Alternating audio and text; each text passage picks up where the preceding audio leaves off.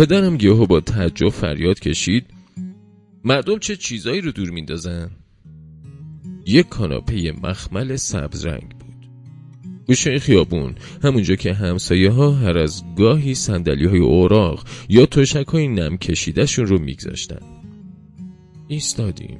چنان خیره محو تماشا شدیم که انگار مال موجودات عجیب و غریب خارجی بود.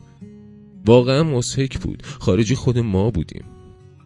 در حالی که اون کاناپه رو اگه توی کافه جدید سر خیابونمون گذاشته بودن همون که هر روز از جلوش رد می شدیم و اما هیچ وقت توش نمی رفتیم و میگم با همه چی جور بود و به هیچ وجه نامناسب و نابجا نمینه بود اما پدر مادر من هیچ کدوم متوجه این نکته نبودن. کاناپه باید همون چند ساعت پیش اونجا پیدا شده باشه چون اثری از برگهای پاییزی که کف خیابون ریخته بود روش نبود. ما داشتیم می‌رفتیم سوپرمارکت که شیشه های نوشابه های خالی رو برگردونیم و پولش رو پس بگیریم. هر کدوم یه جعبه بطری خالی هم دستمون بود. روکش مخملی کاناپه همرنگ نوشیدنی هایی بودش که تو نقاشی های قدیمی فرانسوی تو گیلاس های کوچیک سرو می شدن.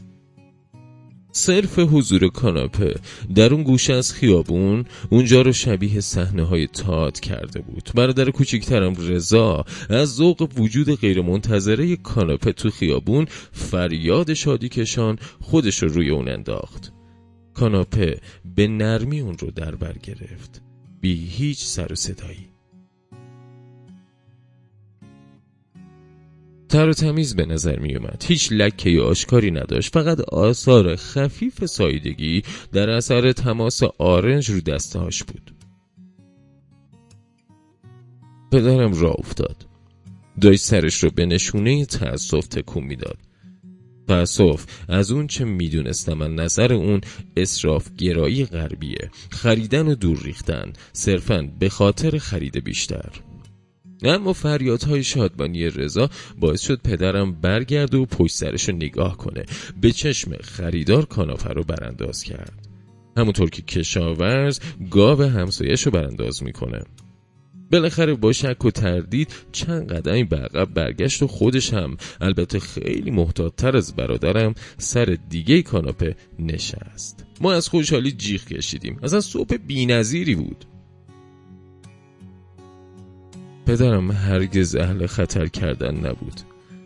در واقع در تمام طول زندگیش دقیقا فقط دو بار خطر کرده بود. بار اول ترک کشورش به همراه مادرم بود. هر دو اواخر دهه 20 زندگیشون بودن. تازه دانشگاهشون تموم شده بود. بچه نوزاد داشتن و هیچ هدف و برنامه مشخصی هم برای آینده نداشتن. جز اینکه می‌خواستن از تبعیض و نابسامانی قطعی که دامنگیرشون شده بود فرار کنن. رضا بعد از تمام این ماجراها به دنیا آمده بود و شهروند بومی کانادا محسوب می‌شد. مهاجران ایرونی اون نسل مطابق پاسپورتشون. همه از دم یا مهندس بودن یا دندون پزشک. پدرم جز گروه اول بود. اون مادرش زبون مادریش و سرزمین درختان آلبالویی رو که هیچ جای دیگه دنیا نمیرویند رو ترک کرد. و اما دومین و آخرین مخاطره پدرم آوردن اون کاناپه سبز مخمل به خونه بود. به همون آپارتمان اجارهی کوچیک طبق سوم که تمام سعیش رو کرد تا رأی پدرم رو بزنه. زندگی این همه از خاطر یک گریه نگو. زندگی حال خوش پرتپش قلب تو کو. می‌دونم موندنم اینجا خود دیوونگیه. مرگ چی داره اگه این همه غم زندگیه؟ من آخرین آوازم زخمی ترین پروازم. میسوزم و می‌سازم. حالم خوش نیست. من تشنه جازم. دارم بهت میبازم. هرچی بخندم بازم. حالم خوش نیست.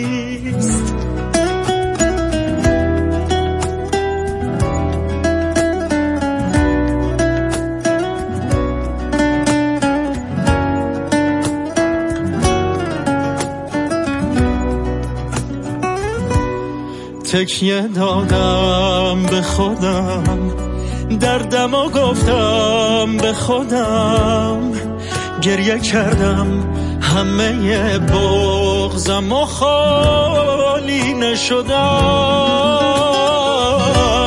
کسی نیست با نفسش حال دلم فرق کنه. کسی نیست دردم و توی بغلش غرق کنه. من آخرین آوازم زخمی ترین پروازم. میسوزم و می‌سازم حالم خوش نیست. من تشنه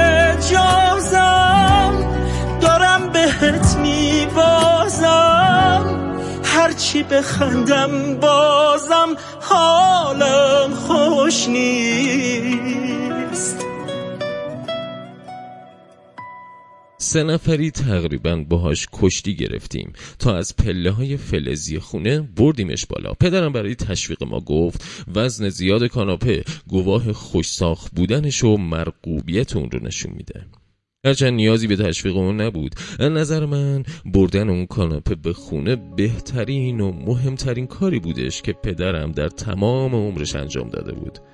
تا پیش از اون روز هرگز گمان نمی کردم پدرم توانایی چنین تصمیم گیری های آنی و هیجانی رو داشته باشه. حتی همین الان همون تصمیمش به آوردن کاناپه باعث شده تا برای من تصور اینکه اون زمانی وقتی تقریبا دو دهه جوون تر از سن و سال اون روزش بود تونسته باشه دست زن جوون و کودک خردسالش رو بگیره و کشور عزیزش رو ترک کنه آسون تر شه. در همون حالی که با زور زحمت از پله ها میکشیدیمش بالا من داشتم با خودم فکر و خیال می‌کردم که یه چنین کاناپه مخمل شیکی چطور زندگی ما رو متحول خواهد کرد. با خودم فکر می‌کردم قدرت جذب نیروی گرانشیش اونقدر زیاده که ما ناچار خواهیم بود خودمون رو با سبک اون هماهنگ کنیم. فکر می‌کردیم موسیقی که موقع نشستن رو اون کاناپه گوش خواهیم داد با موسیقی که قبلا گوش می‌کردیم که تماما موسیقی های سنتی و سازهای ذهی ایرانی بود متفاوت خواهد بود. یا کتاب هایی رو هم که روی اون کاناپه خواهم خوند قطعا متفاوت خواهد بود. از اون کتاب هایی خواهد بودش که همون نویسنده هایی نوشتن که دخترهای کلاس دهم وقتی بیرون مدرسه سیگار پک می‌زنن در موردشون صحبت می‌کنن. نویسنده هایی هم که من هیچ چیزی ازشون نمی‌دونستم اما خیلی دلم می‌خواست بدونم.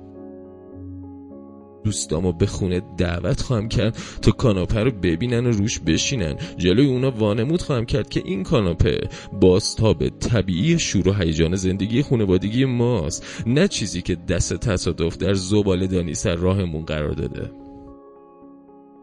تو این فکر بودم که چطور باید لباس بپوشم که با کاناپمون حسابی جور شه. اصلا شاید یه لباس جدید لازم داشتم. کاناپه مخمل شروع زندگی تازه و کاملا متفاوتی رو نوید می‌داد. زندگی مسهور کننده و افسونگر غربی. مادرم از بالای پله ها سرمون داد کشید. البته حقم داشت. حال و پذیرای کوچیک خونه ما جایی برای اون کاناپه نداشت. پدرم برای آرام کردن اون کاناپه رو چسترفیلد نامید که اسم انگلیسی دهان پرکنتری بود. فایده ای نداشت. مادرم از اون بالا گفت خدا می‌دونه قبلا کی رو این کاناپه خوابیده. بعدم گفت یا حتی بدتر از اون. و نگاه معناداری به پدرم انداخت.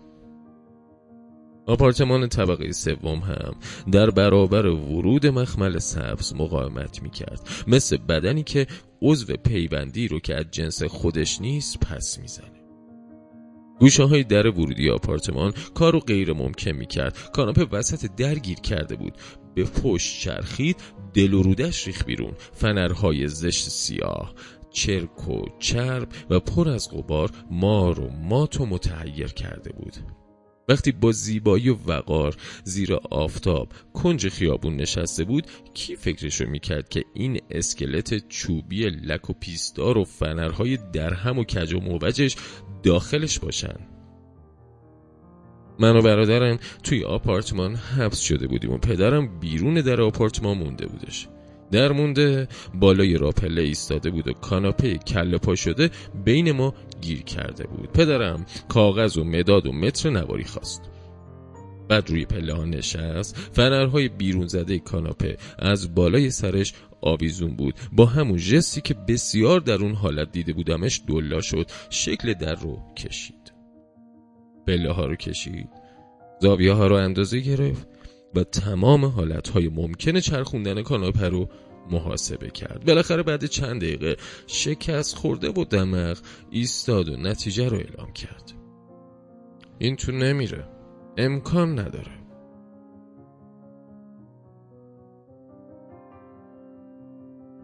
مادرم هوا رو علای دندوناش تو کشید. با همون حالتی که برای همه ما آشنا بود.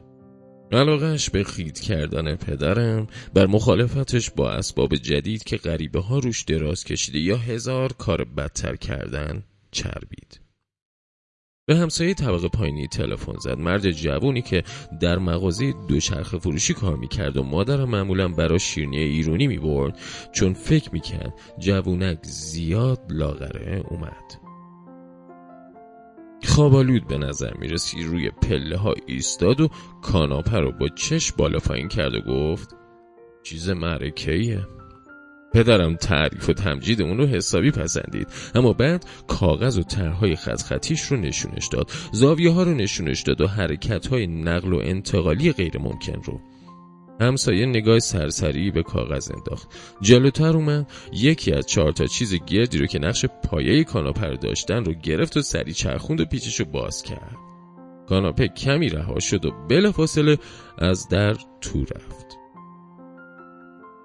سالهای سال بعد موقع دوره همیه شلوغ و پرسر و صدای شام خانوادگی وقتی بچه های من با فارسی دست و پا شکسته نسل دومی با پدر بزرگشون حرف می‌زنن با استناد به این اثبات ارجحیت به روش برهان خلف با هم درباره نظریه امکان ناپذیری جابجایی کاناپه صحبت خواهیم کرد.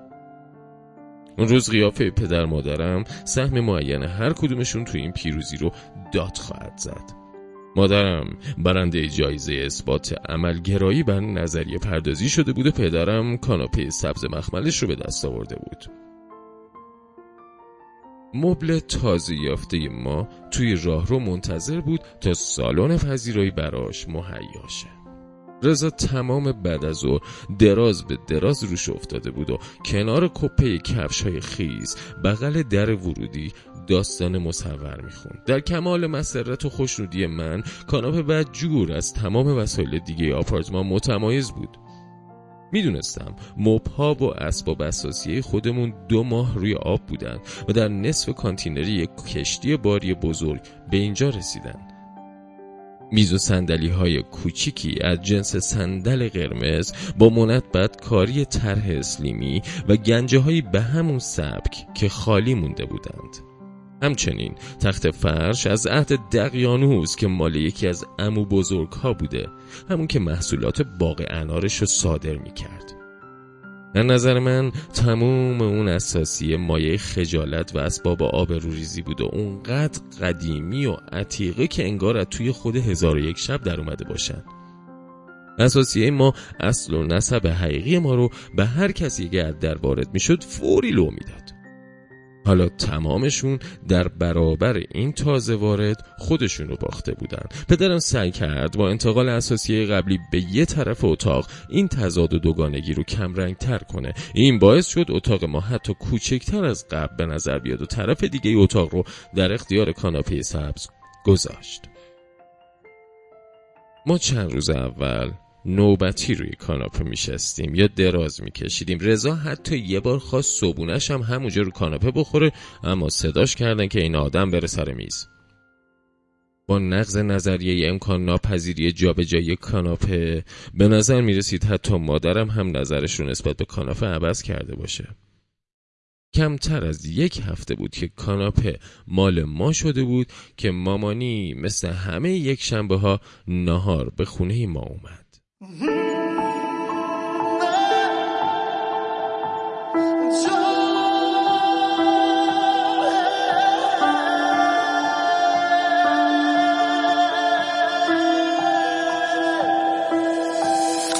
گل بودی از این باغ تو رو میچیدمت.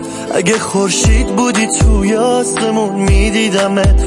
اگه نور بودی یه روز میتابیدی به سقفمون. تو ستاره بودی من چنگ می‌زدم به آسمون.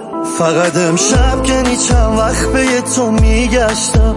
اگه روح بودی تو برزخ به تو میگشتم. میام از دریا بگیرم تو رو ماهی نیستی. اگه تو عشقی که عشق اشتباهی نیستی. نبین الان خستم. یه روزی قوقا می‌کنم. می‌دونی من در این مونده که برات پا نکنم. یه شر می‌خوان من تو رو پیدا نکنم. هی نبین الان خستم. یه روزی قوقا می‌کنم.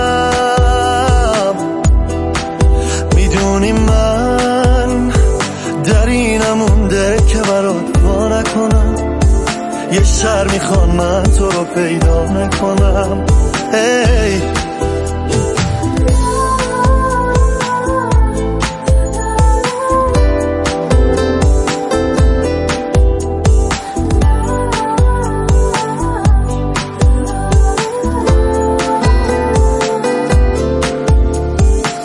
تو که نیستی هیشکی نیست پشتم درات بی تو دنیا دستشو مش کرد برام. خود زندگی همین جوری نفس گیره بیا جون من تو این جوری نباش دیگه. نبین الان خستم یه روزی قوقا می‌کنم. می‌دونی من در این مونده که برات یه شر می‌خوان من تو رو پیدا نکنم. هی نبین الان خستم یه روزی قوقا می‌کنم. می‌دونی من در این مونده که برات پا نکنم. یه شر می‌خوان من تو رو پیدا نکنم. هی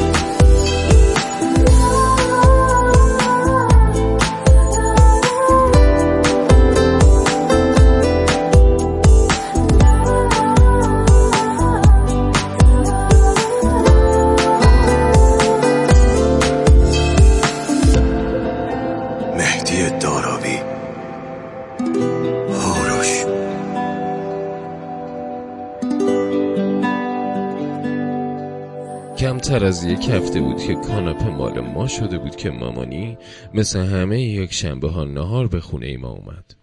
یه ده قبل تر از اون پدرم با کلی ترفند و دور زدن کاغذبازی ها و موانع داری مادرش را از سرزمین مادری نجات داده بود.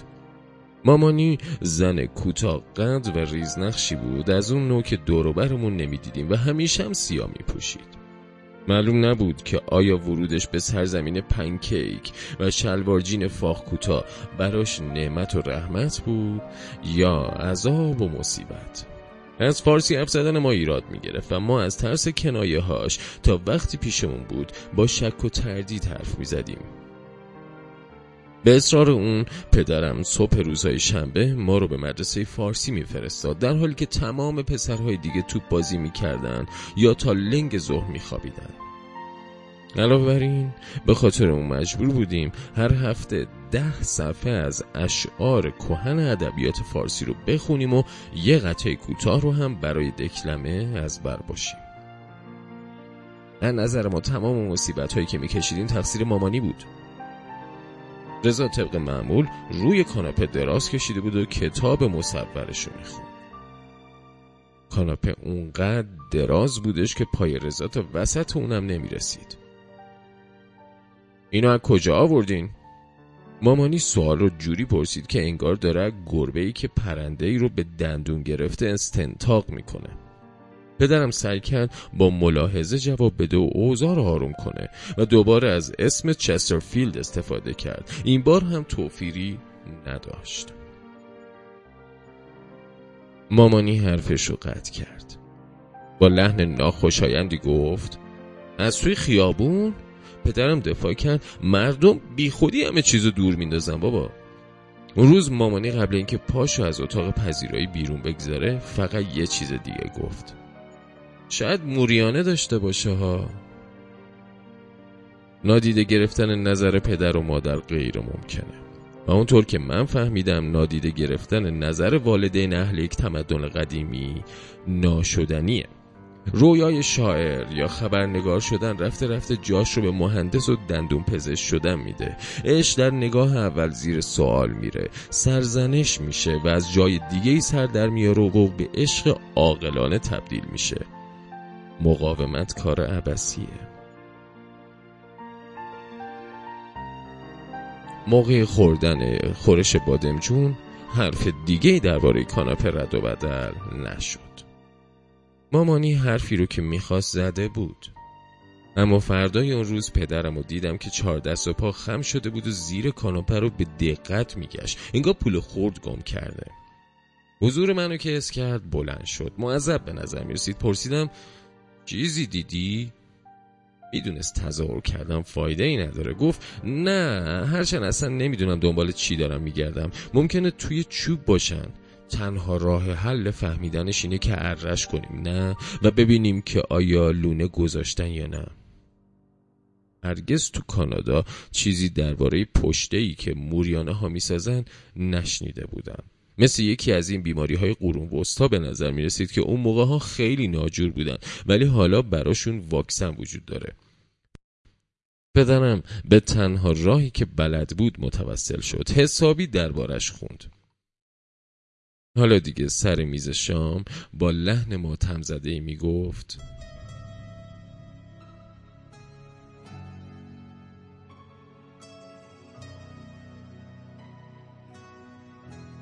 باورتون میشه؟ وزن مجموع موریانه های روی کره زمین پنج برابر وزن کل تمام آدم های رو زمینه.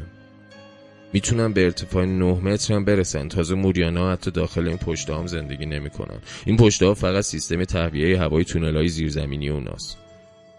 مثل اینکه ما برای ریاهامون مثلا آسرمون خراش داشته باشیم. موریانا هم می‌تونن ظرف دو هفته کل یه خونه رو ویران کنن. وقتی بیانم تو دیگه نمیشه با اونا جنگید. تنها کاری که میشه کرد اینه که قید اجاره نامه رو بزنی و خونه زندگی رو بذاری بری. بزر پول رو هم می‌خورن. یه جایی داستانی خوندم درباره بانکی تو تهران که 100 میلیون تومن رو به خاطر موریانه ها ضرر داده چون اسکناس و اوراق بهادار توی صندوق خزونه رو خورده بودن. با خودم فکر کردم ما که جامون امنه چون چیزی برای دست دادن نداریم. نه پول زیادی داریم نه پسندازی که موریانا بخوام بخورن. اما چیزی نگفتم. در کل ما خونوادگی خیلی سعی می کردیم که به پول ارزش و اهمیت ندیم. هرچند از حرف زدن دربارش لذت می‌بریم. یکی از بازی های خونوادگی محبوب ما سر میز شام بحث سر این بودش که اگه زمانی برنده لاتاری بشیم با پولش چیکار می‌کنیم؟ رضا همیشه تجملی ترین رویاها رو داشت. فهرستی از ماشین ها و هواپیماهای جت شخصی و زیر دریایی و این حرفا. اما پدرم همیشه اصرار داشت بگه هیچ چیز زندگیشو عوض نخواهد کرد. شغل دونپایه فعلیش رو که در خور تحصیلات و تجربه کاریش هم نبود رو حفظ خواهد کرد. همکارانش هم هیچ بوی نخواهم برد. اما خیلی زود حرفایی میزدش که متناقض نظرات خودش بود و تسلیم خریدهای اون چنانی می‌شد. یه پیانوی مبله مجلل برای مبتدیان و یه استخر رو کلی به نوع استخر و شکل و اندازه مطلوبش هم فکر می‌کرد. از نظر پدرم داشتن خونه استخدار قایت زندگی غربی بود. البته پر واضحه که ما هیچ وقت بلیت لاتاری نمی خریدیم چون پدرم به طور حرفه‌ای از احتمال برنده شدن به خوبی آگاه بود. اما این مسئله مانع حرف زدن و خیال پردازی ما نمی‌شد. یه بار دیگه مچشو گرفتم. دست به سینه توی حال ایستاده و خیره شده بود به کاناپه. هر دو در سکوت ایستادیم تا بالاخره گفت آخه چرا باید کسی مبل به این خوبی رو دور بندازه؟ اون یک شنبه بارون میبارید. من تمام روز خونه دوستم بودم و غروب برگشتم. وقتی به خیابون خونمون نزدیک شدم از دور دو سایه آشنا رو دیدم که روی سطح زباله گوشه خیابون خم شدن. حدود چند متون طرفتر از جایی که بار اول کاناپه مخمل سبز رنگ رو دیده بودیم. الان دیگه می‌تونستم نصف کاناپه رو ببینم که از زباله دونی بیرون افتاده. داخلش معلوم بود همون اسکلت چوبی لک و پیستار. پدرم روی یک صندلی ایستاد روی کاناپه واژگون شده دلا شد. و من صدای هن و هن نفس زدنش رو میشنیدم. کنارش مادر بزرگمون روی صندلی دیگه ایستاده بود. زیر بارون چتری رو روی سر هر دوشون گرفته بود. دستش هم دراز کرده بود و حسابی کشیده بود تا روی سر تنها پسرش رو بپوشونه. پشت هر دوتاشون به من بود. پدرم خشبین و دیوانوار کاناپه رو داشت اره می‌کرد. مهاجران خودشون ابزار ندارن. پدرم باید اره چوب بری رو همسایه طبقه پایینی قرض گرفته باشه. هرچند هیچ وقت این رو ازش نپرسیدم. این روزها با خودم فکر می‌کنم که چطور یک باره شک و حساسیتش رشد کرد و بزرگ شد. چطور فقط همون یه جمله مادرش در طول هفته در وجودش ریشه دوند. چطور تنها یک نگاه مامانی کافی بود تا توازن قوا رو به هم بریزه. به تغییر نظر ناگهانی پدرم که فکر می‌کنم. به اینکه چطور یک بار دیگه پیچ پایه کاناپه رو باز کرده تا رو در بیرون ببره. این بار یک کب و دستنها. برای اینکه از خانوادش دفاع کنه برای اینکه خونش در عرض دو هفته به ویرانه موریانه ای تبدیل نشه. و چطور بعد از اینکه تمام اون کارها رو انجام داده هنوز بایستی ته و توش رو در بیاره. تا به حتم و یقین بدونه که آیا اصلا از اول موریانه تو کار بوده یا نه. اما اون روز به سرعت از اونجا دور شدم. از پله ها بالا رفتم وارد خونه شدم و رویای یک زندگی جدید و با شکوه با آینده نامعلوم مکول شد.